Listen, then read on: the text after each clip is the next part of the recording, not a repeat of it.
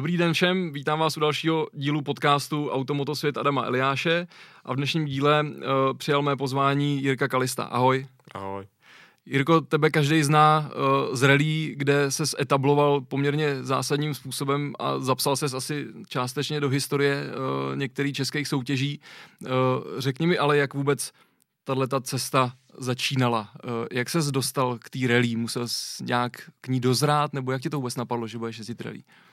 Ta cesta je v skutku velmi dlouhá a na rally jsem se dostal, nebo k rally jsem se dostal jako divák, kdy, kdy vlastně uh, parta, která jezdila se dívat na, na závody, tak mě jednou vzala sebou a tam jsem na Čich. Tam si na Čich. Ale tak o tebe je všeobecně známo, že v těch autech se svrtal chci říct, no asi pravděpodobně úplně odmala, ale eh, bylo tam něco, že uh, před tou dobou, než tě vzali na ty závody, tak jako věděl, že bys třeba jako někde chtěl závodit v něčem, nebo vůbec zajímal se o to, nebo to bylo vyloženě, řeknu, takový jenom prostě auta, auta, auta?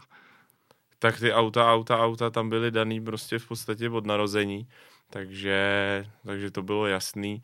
Nejdřív to začalo motorkama, všema možnýma samozřejmě, takže dělal jsem mechanika na, na superbajkách, dokonce jsem dělal mechanika eh, na šalomounce, Harley jsem, jsem, jsem opravoval, protože jsem hm, měl takovou chvilku, kdy hm, Renault Reigns byl pro mě bůh samozřejmě. A takhle to šlo dál, až hm, jsem povyrost a viděl nějakou korunu a mohl jsem jít do toho auta a tam pak byla doba tuningu, že jo, protože já jsem přesně ten ročník, který tímhle tím byl extrémně, extrémně zasažený, takže mimoňský války prostě probíhaly závody na 400 metrů v podzemních garážích a všechny tyhle ty akce. Uh, tam bylo dost zajímavých aut, že? i v tomhle tunerském období, jak říkáš. Ty jsi, ty jsi se, nebo jezdil si i ty sprinty a takovéhle věci, které tohleto prová, pro nebo jako provázely, nebo jak bych to řekl, na všech těchto těch tuning srazech? Samozřejmě já jsem tam jel vlastně jenom kvůli těm sprintům, že? protože to bylo to, co mě zajímalo a tenkrát uh, jsem šel krásnou uh, cestou, uh, kde mě inspiroval uh, Karol Shelby, že jo, takže co nejlehčí auto a co největší motor. A co to bylo?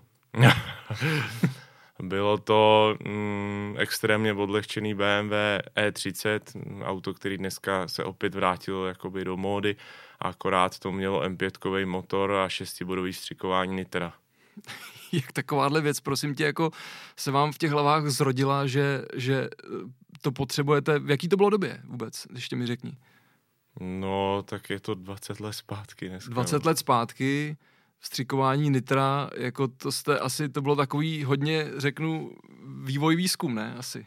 No absolutní, samozřejmě, absolutní. My jsme, my jsme to okoukali u kluků, co jezdili dragstery na motorkách, tak ty, ty měli takový ty malý lahvičky, jak jsme chodili, ptali jsme si, co to je za lahvičku. No, tak oni měli takový malý, že jak jsme říkali, tak do auta, tak jsme objednali 25 kg lahev a, a, a už to začalo, že jo, samozřejmě tady v úvalech eh, právě byly tyhle ty kluci, co závodili s těma Drextrama a ty tam měli velkou lahev, z který ty malé bombičky si plnili, že jo, jednou jsme se tam objevili v dveřích my a měli jsme tu 25 kg lahev v náručí a takový ty prostě klučinové, že jo, přibyli, dobrý den, mohli byste nám tady nafouknout? tak oni chvíli koukali, pak jo, jasně, jak nám to foukli, odložili jsme 2,5, což bylo dneska asi tak jako 20, že jo, dali jsme si to do toho auta, respektive on ještě říkal, my jsme se ptali, jak dlouho to asi vydrží a on říká, no kluci, tohle taková láhev, no to nemám tušení, tak myslím, že se tak za měsíc uvidíme, že jo. No my jsme to před tím krámem dali do toho auta, no asi za za půl hodiny jsme byli zpátky, že jo. Už jsme neměli spojku, neměli jsme diferák, neměli jsme gumy, ale potřebovali jsme tu láhev znova naplnit, že jo. No, takže ten tomu ani nemohl uvěřit. Co, co to nitro prostě s takovýmhle motorem z M5 prostě to muselo být jako naprosto šílený, ne? To jako bylo šílený, to bylo šílený, protože v našich geniálních konstruktérských hlavách se samozřejmě nám jako uniklo pár detailů, jakože omezovač toho motoru vlastně probíhá tak, že jednotka v těch maximálních otáčkách eh, vám utne palivo. Jo, ano, ale když tam vedle stříkáte jiný palivo a k tomu ještě nitro, tak to omezovač v podstatě nemá, takže se tomu motoru asi občas dálo o čertech, no. A, ale potom na těch sprintech to asi mělo docela úspěch, ne? Jo, to mělo ohromný úspěch, protože samozřejmě motor, který v autě nepatřil, větší obsah plus střikování nitra a když se to nasčítalo, tak jsem startoval v kategorii 5 litrů plus, takže takže úplně normálně šedivá E30 tenkrát prostě jezdila z Lamborghini a Porsche Turbo a podobnýma autama, co tady, co tady byly. Tak to byla asi velká sranda. Kde, kde takovýhle auta skončily třeba? Ještě máš o nich nějakou, jako přežilo to tu dobu uh, šílenou, rychlou? Je to neuvěřitelná náhoda a schoda okolností, ale tři dny zpátky jsem byl na Nordschleife s člověkem, který tam začal povídat u stolu, že má E30 s M5 motorem a já jsem jako se úplně zalknul a říkám, počkej, ale takových aut tady moc nebylo a, a vyndal fotku teda mýho auta a dokonce v naprosto, v naprosto nezměněný podobě. Do detailu to auto se do dneška zachovalo a existuje. Tak to je super. Takže, takže jsi vzpomněl uh, na, na tu dobu a říkal si, styl, šel bych to zkusit. Až jsem, až jsem tak jako pos, posmutněl trošku, protože dneska mm, je mi 40 let, jsem v tom největším krouťáku válcovaný prostě ze všech stran a, a i ta doba prostě Uh, i ta doba je jiná, tenkrát to bylo takový bezprizorní, tenkrát to bylo jiný, tenkrát prostě uh, jsme se sešli v garáži a, a koupili se koupilo se jídlo, pití a prostě se bouchalo, bouchalo do, do ranních hodin, protože jsme jenom, jenom kvůli tomu, aby jsme prostě poznali, jaký to je, že jsme prostě, prostě, prostě to potřebovali vědět, co to udělá, když tam to nitro do toho nadspem. Uh, on taky byl asi jiný přístup k té technice, že jo, byť to z dnešního pohledu tadyhle E30 nebo motor z M5 a všechno, tak to vypadá jako, že prostě šílený klenoty, ale, ale tehdy to tak asi úplně nebylo, ne, že, že no, nechci říkat, že se toho váleli plný stodoly, že jo, nebo, ale bylo to asi trošku dostupnější, že jo. Ten, tak, tenkrát to byl naprostý punk, že jo, kdy, kdy, kdy prostě já jsem jezdil v zimě 325 iX, jo, ve čtyřkolce, E30 dneska vzácný auto a já jsem měl v podstatě na každou zimu jiný, že jo, protože na, na jaře už to sotva bylo schopný se posunout z bodu A do bodu B. Jestli přes zimu vyjel káru k smrti. Jistě, a na každou zimu se vždycky kupovala kára. Ty, ty, ty letní jakoby se chvíli udržely, ale zimu to nepřežilo. uh když pominu nebo přejdu tohleto tunelský období, nevím, kam to úplně zasadit časově. Uh, máš za sebou taky zářez z driftu, že jo? No, tak ty drifty to bylo těsně, jakoby těsně potom, určitě, to je jako, je to jeden z mých takových nejvzácnějších pohárů, věc, který si nejvíc, nejvíc vážím, kdy schodou, trošku schodou okolností a drobnou chybou e, soupeře, který byl jednoznačně lepší než já, tak jsem eh, vlastně historicky první vítěz v závodu v driftu u nás. To už byl tehdy takový drift, jak ho vidíme dneska, eh, šílený uh, rejdy u aut a brutálně upravený auta, nebo to bylo v těch začátcích trošku jiný? To bylo v začátcích naprosto jiný. To prostě bylo auto, který je schopný ten drift jako udělat. Ve to byly auta v podstatě bez úprav. Já jsem to tenkrát vyhrál s originální M3 E30 s motorem, který měl 195 koní. S kterou jste přijeli po ose, předpokládám. Samozřejmě, to se jezdilo po ose, to i ty rallyové začátky jsou po ose. Uh, trošku asi navážu na ten začátek, kdy jsem se ptal, jestli si do té rally musel dorůst. A ono to asi tak vypadá, že to tak asi i bylo, že jo? No to tak, to tak, to tak bylo, dokonce, dokonce moje moje reliová eh, M3 E30, která do dneška není hotová, rozebral jsem ji asi v těch 20 letech zhruba, myslím, že mi bylo nějakých 22, tak to chudák to auto nese vlastně veškerý stopy toho mýho vývoje, takže na reliovém autě na, najdete pochromovaný držáky, kapoty a takové věci. uh, když se začneme uh, s tou relí, tam uh, svítí to auto, s kterým ty, který tady už jednou, už jednou jmenoval, že jo? A to je to XO a ta 325. Je to to auto, s kterým jsi začínal, nebo, nebo, nebo to vím ano, špatně? to je to auto, s kterým jsem začínal a, a dneška to považuji za, jako za zázrak, jo? protože to je v podstatě neředitelná věc a jako závodit se s tím rozhodně nedá, a, ale tenkrát jsme, tenkrát jsme byli tenkrát jsme byli přesvědčení o tom, že to je samozřejmě nejlepší auto na světě, protože jsme se ráno budili a před očima byla modrobílá vrtule, prostě jsme měli BMW, dělal celý náš život, kamarádili BMW, veškerý čas volný se motal kolem BMW, takže jsme věřili, že to je to nejlepší a, a aut, auta jako Subaru a Mitsubishi, z nich jsme si dělali srandu a, a vždycky na, na tom rally mm, jsme vlastně jeli o to, kolik za sebou necháme modráků takzvaných. Jako. No a jak potom přišel ten zlom, že jsi vlastně do toho Mitsubishi a později teda do Subaru, uh, do Subaru sednul? No to bylo Když jsi tak, za sebou že... chtěl nechávat modráky a... To bylo tak, že dřív nebo později, uh, já vím přesně, který to byl moment. Uh, to jsem takhle jednou uh, jel rally Kralovice, startovalo se uh, v pátek, startovalo se uh, v noci a většina, většina těch RZ byla na Šotolině. A já jsem, já jsem vlastně chvíli před tím závodem běhnul na benzínku a koupil jsem tam všechny let světla, které tam měli. a na, to, na, ten, na ten nádherný chromový nárazník, který se dneska platí zlatem, tak jsem ho prostě provrtal a navařil jsem na to takovou hrazdu a na tu jsem si dal tyhle ty světla. Plus tam byly chrom, chromácký světla, originál to auto svítilo úplně, úplně božsky a mm, skončilo to tak, že já jsem vlastně ten, ty páteční RZ s tímhletím autem vyhrál. Což znamená, že v noci bylo přeskupení a druhý den mm, všichni vlastně byli za náma. Jo, všichni ty, to už byly Subaru, už byly Mitsubishi, dokonce jedna Corolla VRC a tyhle auta prostě jeli za náma, za tou E30, mm, která už byla značně, značně vyžilá a unavená. A přišel ten den a, a já jsem jel opravdu, opravdu mm, jsem do toho dal úplně všechno, úplně všechno, co, co ve mně bylo, jak kdybych jel o život a myslím, že i to auto a e, ty auta šly přes nás, prostě šly, prostě ne, ne, nešlo to, už to prostě víc opravdu nešlo. Takže si věděl v ten okamžik, že do toho potřebuješ.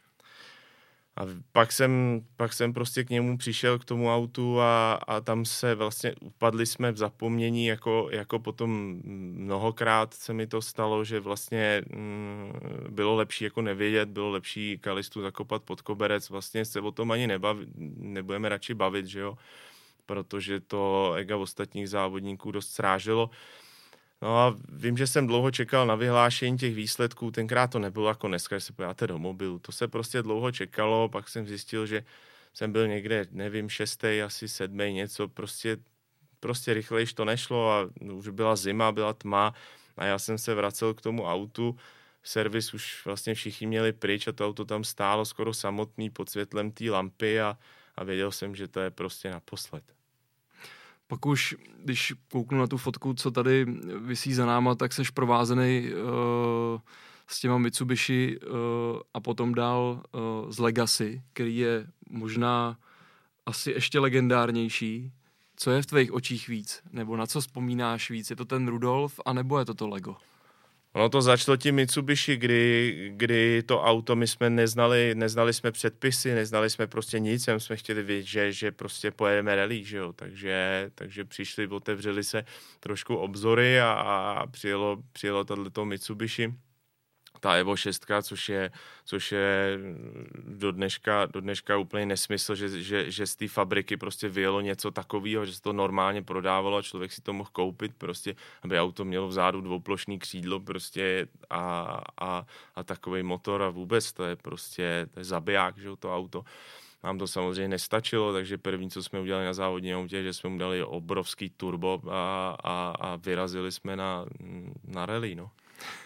trošku jsme utek uh, z té otázky, protože já si asi dokážu představit, že to pro tebe není úplně jednoduchá odpověď, ale tak, co v tobě nechává, jakoby, na, co, jsem, na co vzpomínáš? Tak já jsem neutek, jo, to prostě jenom to, to Mitsubishi bylo to první, to bylo vlastně, tam jsme to, tam jsme začali poznávat svět, začali jsme poznávat rally, poznávat tu rychlost a, a, a, a, tyhle, ty, a tyhle ty záležitosti, než se ten závodák vlastně, než se ten závodák postavil, tak uh, jsme strašně chtěli závodit, takže naše první rally uh, v Mitsubishi bylo s autem, který se kupovalo jako tréninkový, jako cvička k závodáku, jo. Takže to vypadalo tak, že jsem zavolal zákazníkovi, který měl auto mm, Evo 6 u mě na dílně s, s rámem šroubovaným a poprosil jsem ho, jestli bych si mohl půjčit z rám takže já jsem si vlastně půjčil jeho rám, našrouboval se do tréninkového auta rám a, a já jsem poprvé v životě jel rally z Mitsubishi s řízením na druhé straně. No, se šroubovaným rámem vevnitř prostě na nějakým tuningovém podvozku a bylo to skutečně zajímavé, protože já jsem nikdy neřídil auto na, s volantem napravo, takže já jsem se během toho rally učil řídit s volantem napravo a tím jsem postupně zrychloval a prokousával, prokousával jsem se tím pořadím dopředu a dopředu. Hmm.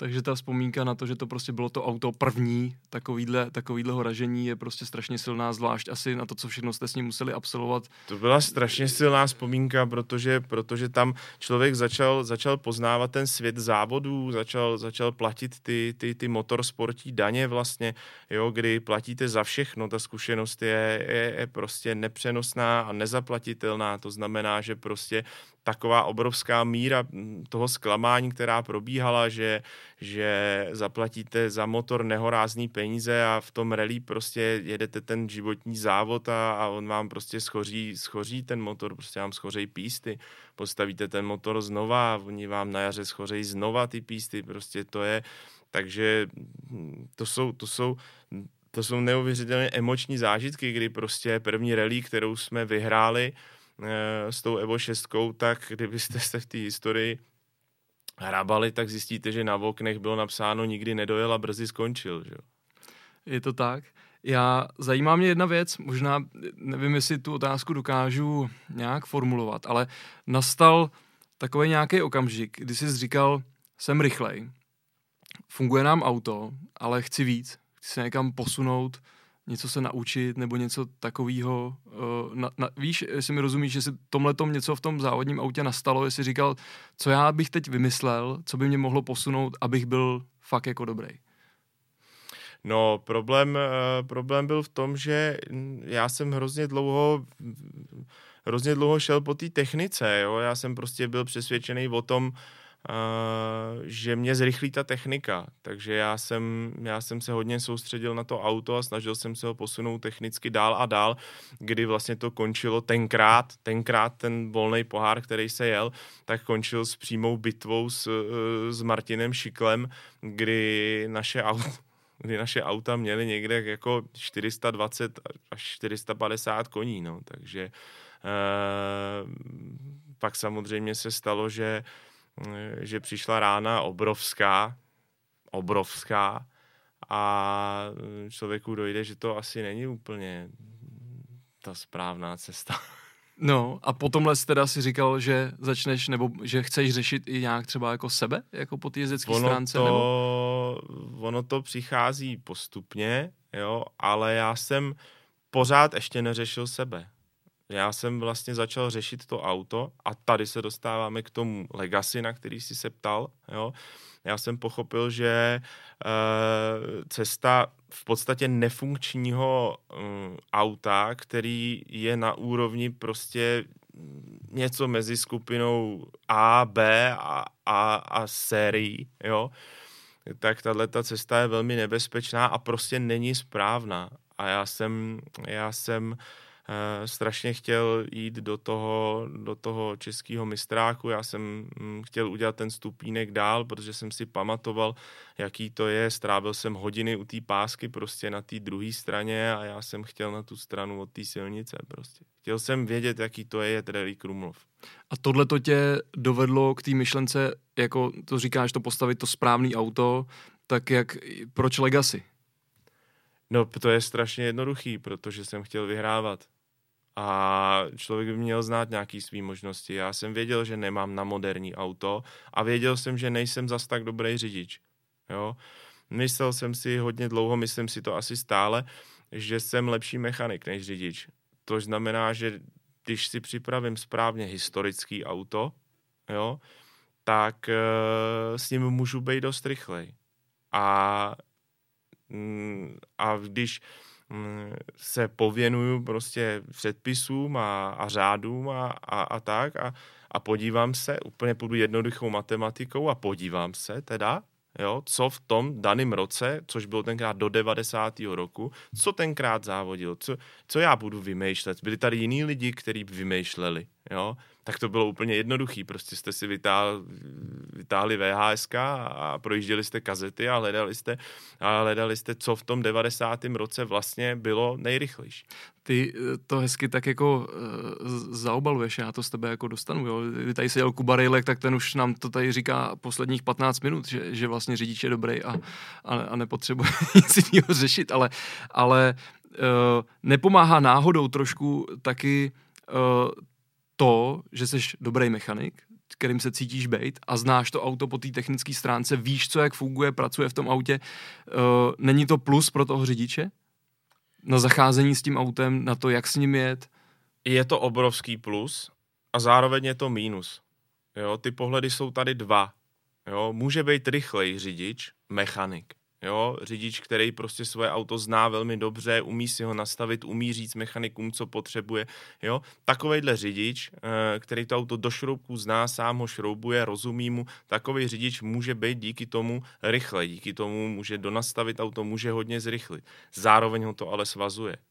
Jo, neudělá věci, neudělá věci, který udělá uh, mladý kluk, který o tom ví totální šišky, že jo. jo Prostě jsou situace na té silnici, mm, kdy víte, co se tam děje, nemůžete tomu autu takovým způsobem ubližovat. Jo?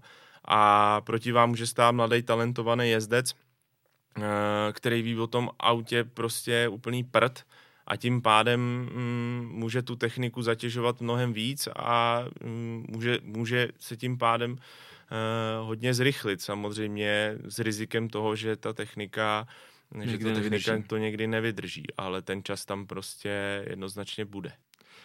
Jak jsem se ptal na to zlepšování po té jezdecké stránce, jo, tak uh, my jsme tady hned v prvním dílu měli pana Křečka. A tvoje jméno tam samozřejmě padlo i, i v této diskuzi s tímhletím eh, obrovským jménem. A, a proto jsem k tomu tak nějak jako směřoval, jestli, jestli tohleto se dá uh, eh, nějaký ten tvůj vztah s ním a, a spolupráce, neumím si představit, jako v čem samozřejmě spočívala, i když asi jako tuším, že jo, nějaký jezdecký rady a tak podobně, ale není to ten moment o tom posouvání uh, v těch jezdeckých schopnostech? Eh, v případě Vládi Křečka si myslím, že šlo o víc než předání nějakých mm, informací. Ten, ten člověk eh, jako byl pro mě, byl pro mě, je pro mě stále obrovským vzorem a eh, když jsem potom, když jsem potom jel ty závody, tak jsem mu vždycky před závodem telefonoval a mm, on vlastně mi tam už nemohl dát nějakou radu do závodu. A stejně jsem mu pokaždý zatelefonoval. A jenom to, že jsem v tom telefonu slyšel ten hlas, jenom mm, ten jeho obrovský charismatický a klidný hlas, tak uh, mi dodával dodával nějakou, nějaký pocit jistoty do, do toho závodu a snažil jsem se, snažil jsem se až na pár výjimek, jsem se snažil každou zatáčku jet tak, jako by tam ten Láďa stál u té tratě. A nechtěl jsem ho zklamat, protože mi hrozně moc pomohl a mm, vždycky jsem, vždycky jsem jako jel s tím, co by na to řekl Láďa. Takže to byla taková, uh, jak to říct, ne, mentální příprava, nebo dneska se tomu taky nějak určitě říká, jakože, nebo coach, jakože ve smyslu, že tě to uklidňovalo, uh, nebo připravovalo po té, byl jsi takový odolnější v tom autě, asi klidnější, nebo, nebo jak to popsat? Je tam, je tam v tom nějaký, je tam v tom nějaký vyšší, je tam v tom nějaký vyšší princip, jo, kdy jsem prostě cítil, jako by tam ten Láďa v některých situacích se mnou byl a ty situace byly především na ten nejvyšší rychlostní stupeň, kdy prostě eh, to jsou konkrétní situace, o kterých bych mohl mluvit, protože se takovýhle akce nezapomínají, jo, kdy mm, všechny všechny buňky v těle, vešky, všechno vám říká, že teď musíte dát tu nohu z toho plynu, jinak se prostě zabijete. To je prostě ta chvíle, kdy všechno v těle vám řekne, dej tu nohu z plynu, jinak prostě zemřeš. A něco jiného v tu chvíli vám řekne, to je ten čas, tady je ta chvíle, kdy se dělej ty závodníci na ty opravdový. A tam ten Láďa se mnou prostě byl. V tu chvíli mi tou hlavou v tu chvíli jsem pocity potlačil a v tu chvíli mi hlavou prošlo vlastně, proč bych měl dávat tu nohu z toho plynu. Je to moje auto, to nejlepší auto, který tady startuje, protože mu prostě věřím, protože jsem si ho připravil sám, že každý ten šroubek je utažený, jsou tam správný kola, správný gumy, správně ohřátý gumy a tudíž není žádný důvod, proč bych ten plyn měl ubírat. Je to jenom pocit strachu a oči, který vám lžou, protože ta silnice se v té rychlosti zužuje, všechno se to zdá blíž prostě a člověk dostává ten strach, který vás jako omezuje. Takže stačí dát vlastně, uvědomit si fakta a tyhle ty pocity dát stranou. A pak vlastně e, tu nohu z toho plynu nedáte a ten čas už tam leží v poli, jak kdyby tam byly praporky zapíchnutý a vy jenom prostě jedete a s úsměvem na rtu si sbíráte ten čas na ten pátý či šestý rychlostní stupeň, v případě ládí křečka sedmý. e, a tak to prostě je je to, takhle, když to říkáš, tak mám husí kůži trošku, ale asi to je, možná to i koresponduje hodně s tím, že si s tím Láďou musíte být trošku nějak asi jako podobný, že jo? protože ten jeho přístup k tomu závodní, takhle, co jsme si tady povídali, uh, přesně v těchto místech on ty, on ty vteřiny, desetiny sbíral. Že jo? To jsem, to jsem určitě, to jsem samozřejmě věděl, mm, nicméně mm, Láďa byl obrovský profesionál a nedá se to samozřejmě srovnávat v žádném případě, jo, a já jsem v určitých, eh, určitých situacích nebyl, nebyl svazován, jo, to znamená, že Uh, někde, když třeba ten, ten divák byl, tak jsem i za tu ruční brzdu vzal, abych, abych eh, je trošku potěšil, protože tam ty lidi proto přišli a eh, v mém případě mm, nebyl žádný sponzor, který, který mu by záležel na tom, jestli jsem druhý nebo dvacátý. Když jsi nezávodil, nebo v těch pauzách, když to tak řeknu, i v té sezóně, kdy jsi závodil, tak tady svítí třeba fotka uh, z Audi R8 LMS, uh, tak si přičichnul i k okruhům. A ve finále nejenom asi eh, po technické stránce, že jo? Uh, co, co tohle to ti přineslo, nebo co tě na tomhle světě láká?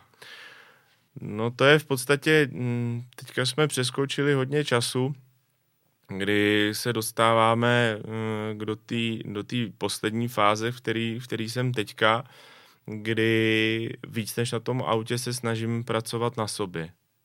Eh, pochopil jsem, že eh, to není jenom o tom mm, neposrat se v lese, jo, ale je taky potřeba mm, mít nějakou techniku a prostě umět řídit, naučit se, naučit se řídit a ona to vlastně není taková sranda, jak jsem, jak jsem si vždycky myslel. Mm, a tak, jak to v mém životě bohužel chodí, tak, tak eh, vlastně dělám všechno opačně, než by mělo být, což znamená, že jsem mm, přes to, přes to rally s velkým silným mm, čtyřkolovým autem jsem šel na slabší auto, stále čtyřkolový, eh, Následně jsem se dostal na okruh eh, s dvoukolovým autem a v současné době uh, jsem se dostal až jako k motokárám, který mě, který mě ohromně baví a vlastně já teďka v tuhle tu chvíli teprve poznávám ten, ten začátek. Teď, teď, teď se chytám. To je jedno z témat, který jsem, který jsem tady měl, uh, taky napsaný. Uh, jsem celá rád, že se k němu dostal.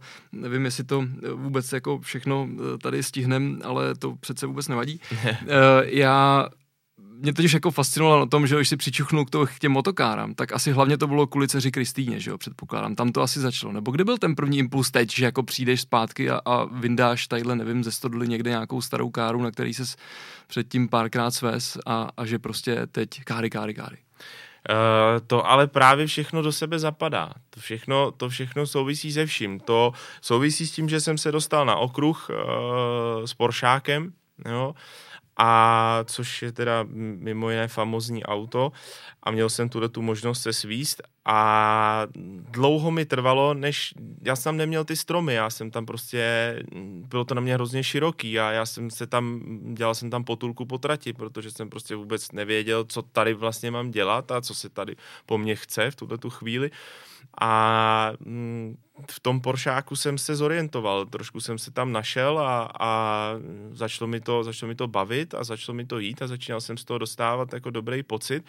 Mm, tak dobrý, že jsem dokonce dokázal sednout eh, jako za simulátor, čehož jsem extrémní odpůrce celý život, nějaký simulátor prostě vám nemůže nahradit to auto a ty, ty pocity v tom autě a podobně, jo, je to něco jiného, není to realita, a ona už to není taková pravda. Dneska ty simulátory jsou prostě dokonalý, jo, a může vás to, může vás to hodně přiblížit, může vám to hodně pomoct, jo. Takže, takže hm, jsem vlastně z toho okruhu, z toho Porsche zkusil, zkusil ten simulátor a pořád tam bylo spoustu otázek, pořád tam bylo prostě spousta věcí. Najednou jsem to začal vidět, najednou jsem začal vě, vědět, co se po mně chce a, a jakoby se mlha prostě rozplynula a chtěl jsem to prostě pořád zkusit, chtěl jsem, chtěl jsem se tam dostat, ale uh, do Porsche se dostat není jednoduchý a ten simulátor je prostě pořád jenom simulátor. A v tu chvíli, tu chvíli nejblíž, uh, nejblíž pořád, pořád je prostě ta kára, nejlepší možnost dostat se prostě na okruh a začít se uh, pohybovat v čase pro normálního smrtelníka vlastně jako zanedbatelným, že jo, člověk jako vteřinu nebere, nebere jako čas, že jo, a vteřina na motokáře je jako hodina v normálním parník. životě, že jo? To je prostě, mm, to je neuvěřitelný, jak ta, jak ta malá věc funguje a neodpouští absolutně nic, jo?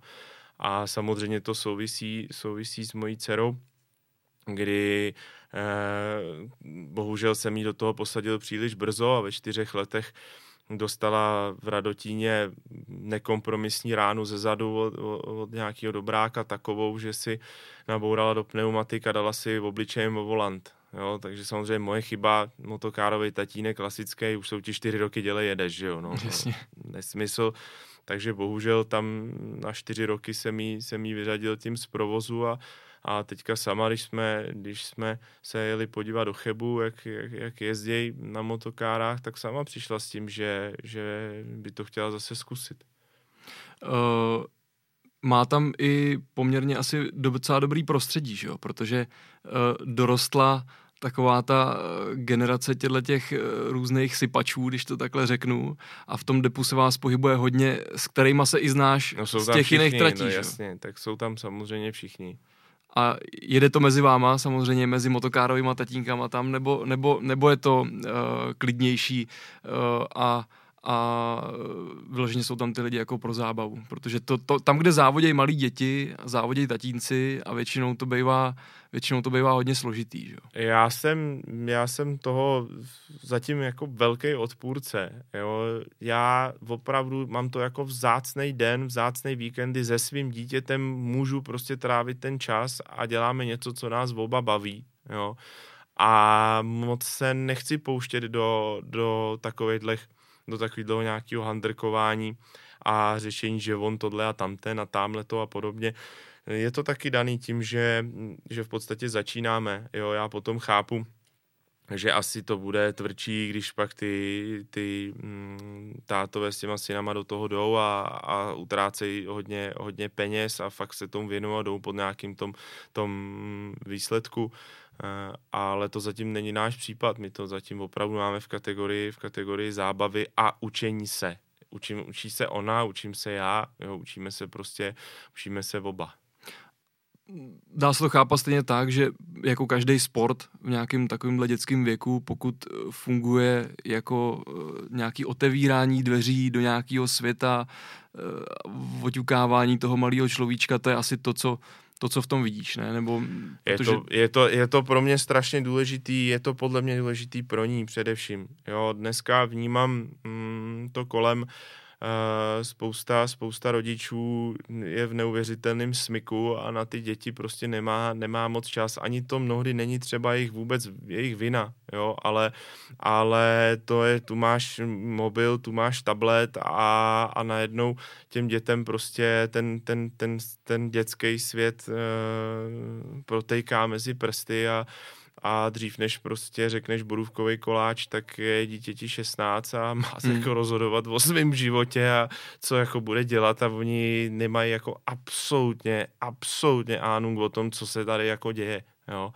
A u svý, uh, u svý Kristýnky jsem vnímal, že bavíme se teda o um, devíti, teďka desítiletý holčičce, jo, ale začínali jsme někde v těch devíti letech, kdy, uh, kdy jsem začal vnímat, že je právě na takovým tom rozcestí, že občas se mi přišlo, že um, jakoby vybočovala trošku, trošku špatně a já říkám, tak holka asi je prostě čas, tak jsem jí čap za flígra, vzal jsem jí k sobě. A, čas jí zaměstnat. A trošku jsem jí zaměstnal, vzal jsem jí, rozšířil jsem jí obzor, vzal jsem jí mezi velký kluky a naučil jsem jí, že o něco jde, naučil jsem jí vnímat ten čas, připravit si káru, připravit sebe, věci prostě a, a dokázala mi dokázala mi, že o to stojí, dokázala závodit prostě v neuvěřitelném vedru, kdy v té kombinéze proti skluzový bičově chcípnul, zrovna tak dokázala jet na vodě prostě v děravý pláštěnce, kdy byla absolutně durch mokrá a zmrzlá,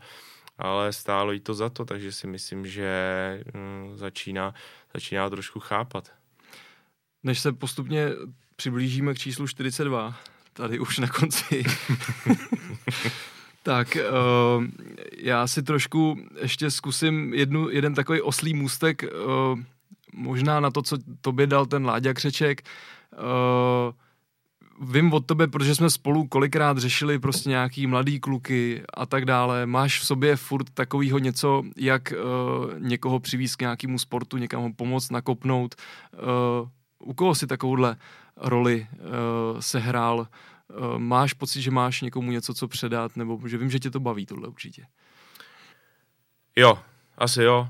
Asi mě to baví. Přemýšlel jsem nad tím sám nad sebou a asi mě to baví. A byly i případy, kdy, kdy jsem něco takového udělal uh, s vědomím toho člověk musí musí si v té hlavě srovnat to, že za to nic nechce. Nic za to nechce, nic za to neočekává.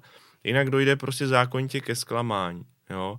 Takže mm, čistě udělal jsem x věcí čistě z lásky k tomu sportu a pomohl jsem někomu nezištně jenom proto, protože mm, mě to dopřáno nebylo, tak jsem chtěl jako změnit osud prostě, jo. Ne, ne to brát tak, uh, mě taky nikdo nepomohl. Ne, prostě uh, to převrátit, převrátit to a naopak, když mě nebylo přáno, já zkusím dopřát. Takže vždycky, vždycky, kdo cokoliv potřeboval pomoc, poradit, jsem přesvědčený o tom, že jsem nikoho neodmít. Poslouchajte lidi. Ne. Uh, potom se možná dostanu teda jinak k tomu. Je ta zkušenost, kterou, protože vidím to, když jsme dělali tadyhle, nevím, Rally Talent s Vaškem Pechem, vy všichni takový ty velký kluci mluvíte stejně, jo? Utratili jste spoustu peněz, spoustu nervů, eh, času, abyste k něčemu došli. Je tahle zkušenost opravdu přenosná? Je absolutně nepřenosná. Uh, je to, souvisí to s číslem 42. eh, je to tak, že tady na tom světě plyne čas. A ten čas tady musí být. A ten čas musí plynout, aby se některé věci v tom čase promítly. Uh, jde to možná trošičku zkrátit, trošičku zrychlit, ale tak jako tak ten člověk uh, musí tím časem projít a musí, musí nějakým způsobem, způsobem dospět. Jo. To znamená, že um, já vím, že přijde, že přijde čas, kdy někomu z těch lidí, kterým jsem se snažil pomoct a snažil jsem se poradit, tak uh, přijde čas, kdy si na mě vzpomene a kdy ta moje rada uh, mu přinese, přinese nějaký, nějaký úspěch a třeba v duchu, nebo třeba i osobně mi za to poděkuje. Věřím tomu. Ale stejně to přijde prostě až, až uh, s tím, co ten člověk to, co říkáš, i že čemu se má vyvarovat, tak si stejně sám musí asi zažít, že jo? protože zatím já jsem nad tím přemýšlel jako dlouho i uh, ve svém nějakém jako profesním uh, životě mimo motorsport, ale, ale tam to platí úplně stejně. Ale je to, je to jako je to skutečně strašně zvláštní, protože, uh, protože já jsem vlastně, já jsem nikdy za to nic nechtěl, jo. A jediný, a vždycky jsem to řekl na rovinu, vždycky to říkám na rovinu, jsem takovej, vysypu to hned, jo, a říkám, já za to budu chtít jedinou věc. Uh, když ti něco budu říkat, potřebuju, aby si ty dělal to, co ti říkám. To je jediný, co za to, to je jediný, co já za to, co já za to chci. A bohužel ani, ani tohleto se většinou jako nedělo. No. Jirko, já jsem hrozně rád, že jsem přišel a moc děkuji za rozhovor. Bylo to, bylo to moc příjemný. Nemáš záš. A vy všichni, kteří hledáte, eh, co to je 42, který jsme tady několikrát zmiňovali, tak si musíte přečíst eh, stopařova průvodce po galaxii, protože eh, až, až pak vám to docvakne. Takže díky.